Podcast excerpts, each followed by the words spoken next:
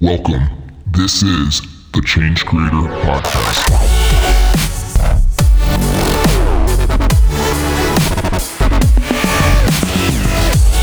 Hey, what's going on, everybody? Welcome back to the Change Creator Podcast Show. This is your host, Adam Force. If you missed the last episode, it's with Mark Agnew. Um, he runs this eyeglass company. He's challenging the the famous one for one model that was started by Blake Mycoskie, and it's great to see people continuing to innovate um, how they can contribute and, and, and tweak their business models for different types of social impact. Um, if you missed that one, highly recommend going back to check it out. There's lots of good little gold nuggets in there uh, for you.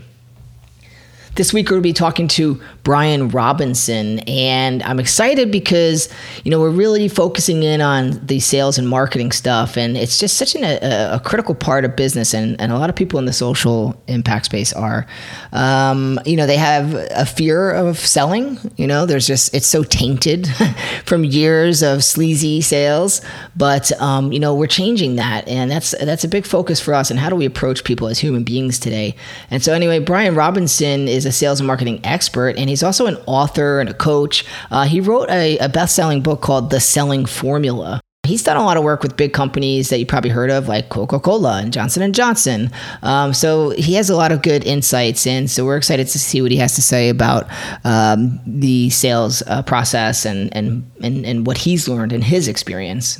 And it's interesting because uh, just recently, Amy and I, um, Amy, the co-founder of Change Creator here, we were talking, and one of the things that we brought up was, you know, how we start delegating things, especially when it comes to sales, because we feel like maybe that's just not our sweet spot. Um, and it's so important that as founders of companies, uh, we become the number one salesperson because we really there's a lot of, there's a lot that comes out of that experience and being close to that process when it comes to understanding the narrative, identifying opportunities or problems in the um, in that process. So we were talking, and one of the things that came up was this statement that just kind of came out of nowhere. And it was a nice quote, but it's important. And we've seen it happen a lot, which is you don't hire a sales team when sales are lacking, you hire a sales team when sales are thriving. So think about that because, you know, what we're trying to say is that if your sales are lacking, lacking then your systems are not set up right. It's not working yet. So you can bring on a sales team, spend a lot of money, and they're going to have a hard time selling. But if you are able to establish that sales system, um, then you bring on a sales team and you train them in it, you are going to uh, be able to really scale the business. So it makes a very big difference. Um, people we've interviewed have chimed in on that, saying, "Yes, been there. It was a very painful lesson." uh, so remember that. It's a good, it's a good little tip, and it'll come in handy down the road. Um, if you're not following us on Facebook, guys, check us out there we do lots of good content um, and we flow everything through there um, and then our group is tied to that so you can take it a step further and the group is the profitable digital impact entrepreneur. So check us out over there lots of good content uh, coming uh, down the pipeline. All right well, let's see what brian has to say and get into this. Okay show me the heat. I know you're gonna dig this. Hey what's up brian? How you doing today? Welcome to the change creator podcast show. Thanks adam. Doing awesome Doing great. Great, great. Good to have you. Um, I'm excited because we're going to talk about selling today. Uh, and you have an awesome book, The Selling Formula Five Steps for Instant, Instant Sales Improvement, which is pretty cool. And, you know, being transparent, I haven't had a chance to read it uh, yet, but um, I'd love to just hear your expertise since this is a big focus for us at Change Creator and helping uh, our audience, you know, sell more with their social good businesses. So, um, mm. Yeah, I mean, I if you could just like what what do you uh, what do you have going on these days? I like to just get like the latest of what you have going on. Yeah, so very exciting. Our company, a uh, little less than two weeks ago, just released out of beta. Uh, we're, by the way, we're a digital marketing company. We provide in lobby digital signage for um, a lot of businesses around the country. And we're the first company to release that service on the Apple TV platform. So you can just navigate to it now, find our app, Works 24, and we offer that service via that app. And there's some incredible capabilities there. So our whole company's stoked about it. So you guys decided to make an app. I, I think you know there's, it's one of these bridges that um, people are scared to cross sometimes, and I'm wondering what what led you to to commit to that. We provide equipment to play the video content in our clients' locations. We work with a lot of banks, credit unions, medical facilities, and the cost of obtaining that equipment, maintaining it, and all that goes with that, plus our, our whole force of service technicians, it became a reality that if we could provide an off the shelf hardware, piece of hardware, and it was integrated with the Apple device, then it would be a game changer. And just out of the gate, it is absolutely a game changer. It's changing everything about the way we think, our clients think about the service, the way they view us. Was it easy? no. uh, it was a, a, challenging road, and we had a good year and a half of development in it with our partner. Yeah. And um, but it worked, and we just had to work through the the different components and pieces of making that happen. It was well worth it, though, and yeah. it should be. I can I can definitely appreciate that, and I know what goes into creating these things. So, kudos to you guys for getting that done and kind of pushing through. Thank you, thank You're you. welcome. The team, we got a great team. Awesome. So, um, before I get into just the topic of selling and, and trying to get all the little nuggets I can from you, um, just give us a little overview of the book. Like, why did you write it, and what are people supposed to take away from the selling formula? Sure. My background was corporate sales with Johnson and Johnson and Coca-Cola USA for a total of about 20 years. Yeah. And I was in four different divisions in Johnson and Johnson and I, I journal quite a bit. So I was sitting outside journaling and I started to write down what, what was it that I did consistently in my selling. And I kept bumping up against these five steps. And I recognized that, gosh, if I could help decrease the learning curve for somebody that's challenged with sales or is in sales and kind of questions in their gut, what am I missing? That's why I wrote the book. And it's um, it's kind of we talked about prior to the show. It's kind of a, a velvet glove approach uh, to interacting with your clientele. Yeah. Okay. Got it. Got it. So I guess where I get curious is, you know, we are, um, you know, we're helping people who are in the, let's just say the first five years of business. This is most common for for our audience, and I'm wondering if, in your mind, you have any thoughts on the difference in selling during that time. I mean, here we are in startup world uh, versus, you know, we got the Johnson and Johnsons. What are the differences and similarities? Any thoughts on that? Yeah, great question. I discovered because I'm I was involved in the startup uh, several years ago that I'm now with, and I compare that to what I did with Johnson and Johnson. The difference is with the entrepreneurial approach. Uh, truly, if you don't sell, you don't eat.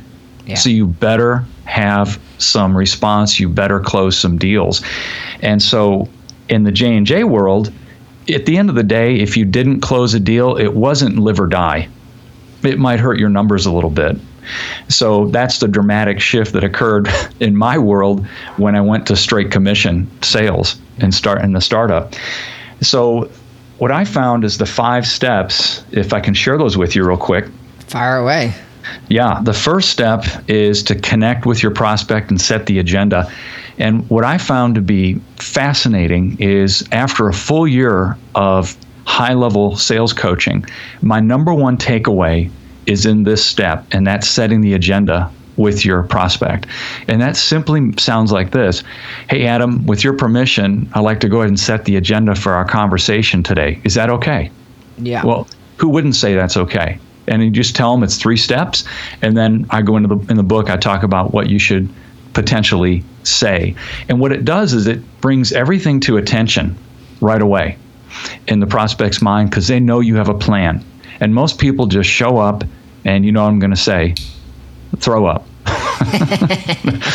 and that's yeah. not a good plan, right? Uh, the second step is to interview the prospect, and this is critical. I discovered that questions really are the key to life. And if you take the time to craft clear, cogent questions and literally have a sheet of questions with you, pull it out when you're having the conversation with your prospect. They respect that you've taken the time to do that. And it also takes the pressure off you to think about what you might have to say. Yeah. And so that works really well. And then third is present your solution. After you've, of course, diagnosed the challenge, you present the solution based upon the answers you've received. And then you give your pricing and your guarantees and close the deal. So I'm going to just jump in on this and kind of unpack a couple things going through my brain. And you know, you you kind of started with this conversation um, with the with the potential client, um, but this is in a particular world uh, where you're sitting down with somebody and having this conversation, whether it's you know over the phone or in person or whatever it might be.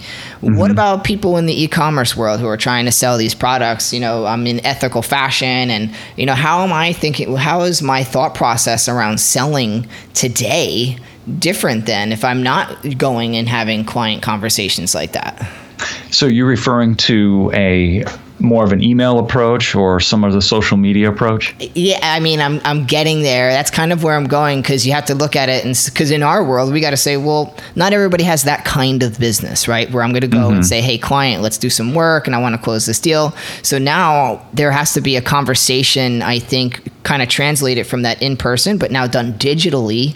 So mm-hmm. we have a different product. It's a different dynamic. So if I have an e-commerce store and I'm trying to sell these things, how do we get the same conversations going and starting to flow? Um, and this is kind of like what we talk about a lot. And it's just these. I think there are core uh, fundamentals to selling, like you mentioned. So we're just kind of tr- starting to translate this stuff into like a digital environment, if you will.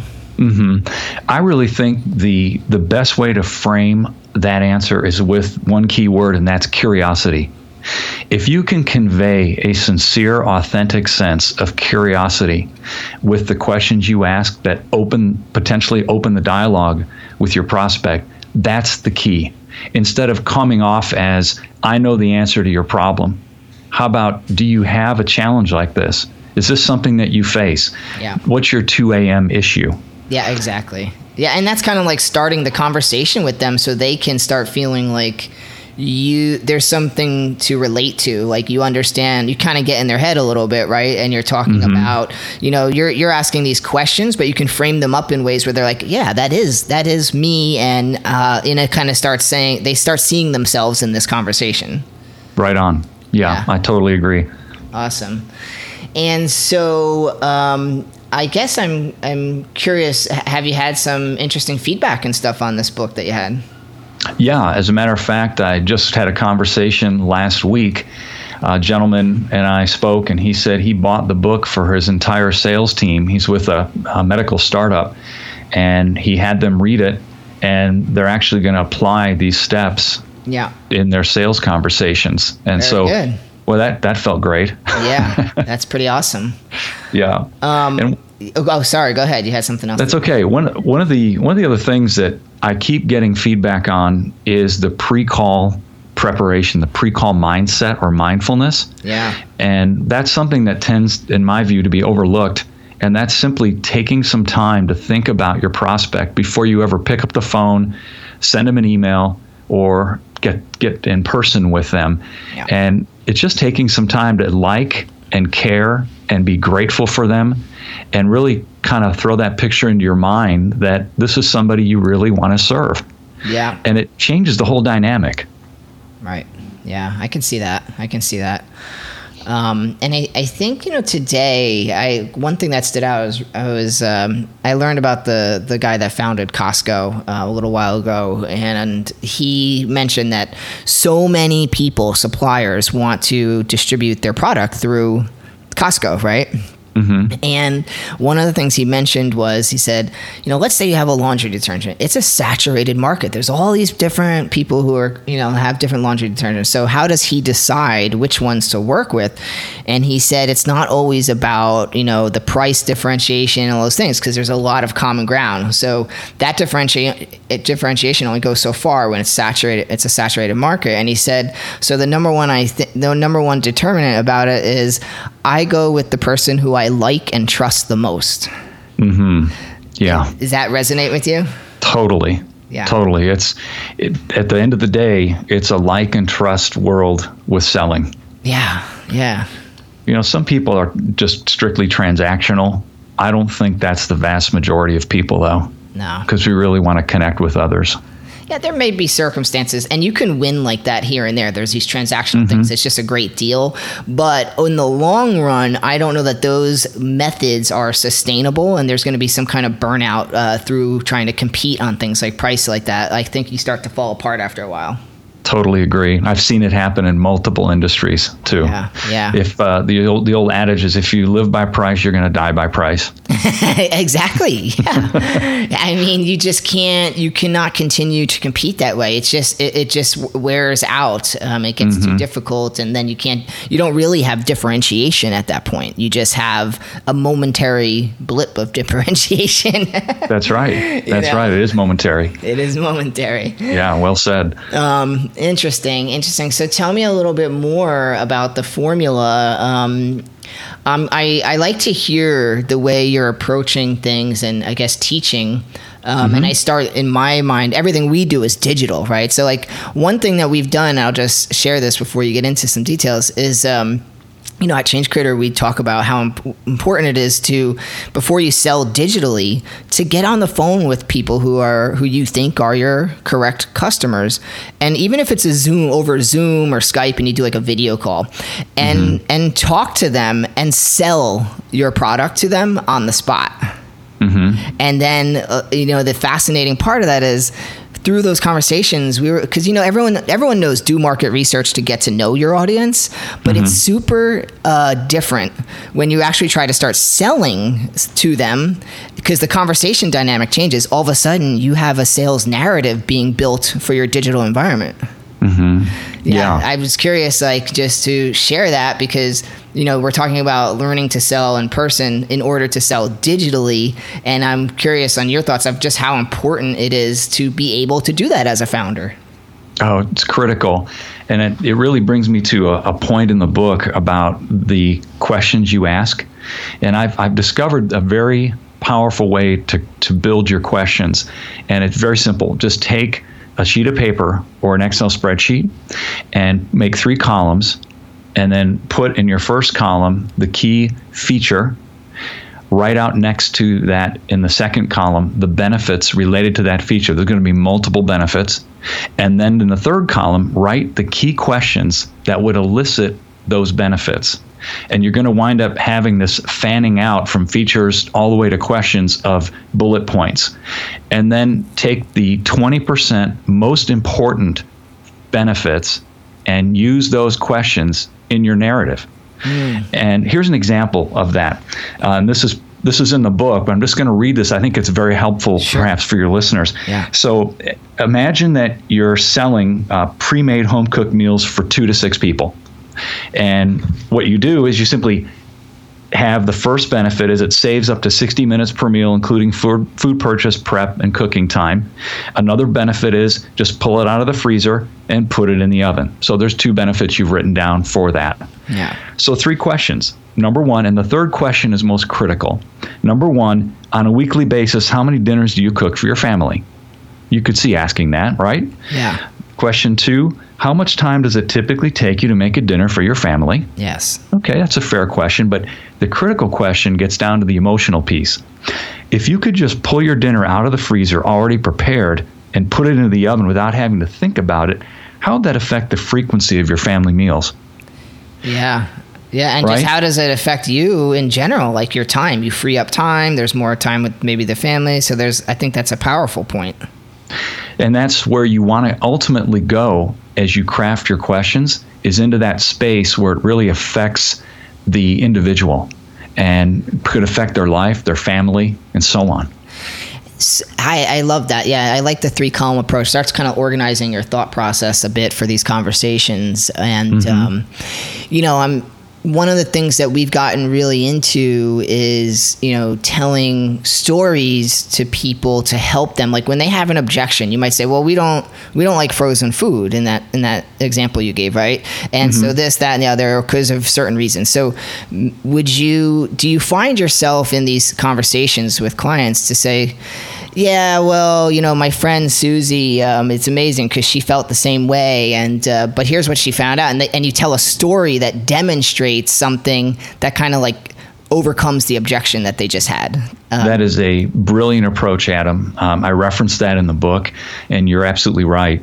What you've done in that case is you've pr- created social proof. It's third party, and it's not you telling them, it's the story selling them really is what it boils down to. Let me give you an example of this, a live example. Our, co- our company sells, in addition to digital um, signage, on hold messages for the phone system. So somebody's put on hold, they'll hear those messages, etc., and they're custom. I had a client call me, he'd been with us six years, and he wanted to cancel our service. And my knee jerk response was, Oh my gosh, what do we do wrong? And he said, Nothing. I don't really think people listen to on hold messages, Brian. And I said, well, let me try something. And Adam, we are involved in conferences all over the country, and we provide a driver for giveaway. It's worth about $300 in a drawing, Okay. and we do this everywhere. I had an extra driver in my office, and I said to my, my client, well, let me try something. I'm going to go ahead and write five messages. And let's see if anybody even responds. We're going to give away a driver on hold. So, an example in one of the messages was We don't even know if you're listening to this, but if you are, please tell the receptionist you heard this message when you come off hold, and we'll enter you into a drawing for a free $300 driver. In 17 days, 97 people signed up to win that driver. wow. He kept the service. but that story I just shared Yeah. is the is to your point, it's the story I share with people that that think nobody listens to on hold messages and nobody can argue with that because it's a true experience. Yeah, I love it. And and that is the key. Don't tell, demonstrate. And that demonstration provides such clarity around the idea. Um, it's powerful. And and then you're not just like telling someone something, you know, where they, have no context almost, right? So Exactly. Now the Yeah. context is there. I, I love that. And it gives value to what you say. Um, and I, I was I was I heard a story about um, there was a couple. I think it was in Coney Island. This guy's like, I brought my wife to um, to Coney Island to see this art. Or no, she brought him to an art display, and there was this guy that did this famous uh, picture of a pig swimming in the ocean. And she's like, "Well, what do you see here?" She's he's like, "Well, I see a pig swimming in the ocean." right? no context. And then the artist the or photographer came over and essentially this guy started this company for meat purposes on this island, but he didn't think far enough ahead and he um, you know, didn't plan on how to feed these pigs. And so, long story short, I'm, I'm really kind of rushing through it, but long story short, what happens is the he had to a restaurant on another island. So anytime they had all the food scraps, they'd get in a boat, go over to Pig Island, and out in the water they dump all this food. And the pigs learned over generation after generation they'd have to swim out to get the the food. So now when they see boats coming, they say, "Hey, it's feeding time," and that's how the photographer was also able to get such close up photos with the the pigs and everything else in Pig Island. And so at the end, his story now the guy's like, "Here, I want this picture. It's a great talking uh, piece. It's a great, you know, like all this stuff." So he added so much value to it, but without that story, there was not a not value where he would want to buy it. Guess what, Adam? Yeah, I, I have fed those pigs in the Bahamas. get the hell out of here. I'm not kidding. and the weird thing about it, we fed them hot dogs. there you go. So they're eating, They're the eating pigs themselves. are eating pigs. That's pretty messed up, man. but it was hilarious. You jump out of the boat and they are they're just swimming out. It's so funny and so fun. that is cool. that is cool. I, I, after hearing that myself, I was like, I want to go experience that, and it is a cool conversation. It. Mm-hmm. Yeah. Man, that's good. That's good. So, um, yeah. So I guess, I guess, tell me a little bit more. I'm, curious. Um, one thing that people forget is okay, great. You, you learned how to talk the talk and walk the walk, and you're able to get clients. Great, you made the sale. But what about the big, uh, important part of your business, which is post sale and renewals? Mm-hmm. Um, I think people forget that part of it. Well, we're you're right, and we're fortunate in our industry. We have client service representatives that they're tasked with reaching out to our clients every 30 days. Yeah. And so they're constantly getting touched. So to your point, when renewal time happens, it's not like I showed up and I come back a year or two or three later and say, "Hey, guess what? It's time to renew." And they're like, "Who the heck are you?" yeah. they've they've said, "Oh, I'm sorry, I haven't been changing our content as much as I should." But Kelly always reaches out to me, and there's she's so good about that. And wow, I don't have to work as hard, nearly as hard as if I showed up once every X number of months or years, right? Yes. Yeah. And, and so I'm going to just put that into context for people listening is you have a system that works for you, meaning like you don't have to work as hard because of those very simple light touch points every 30 days. Mm-hmm. I love that. and it's part it's automated as well Right. but we we escalate it to a personal contact if after x days from that Gotcha. automated response we don't get anything yeah And that's I just that's just a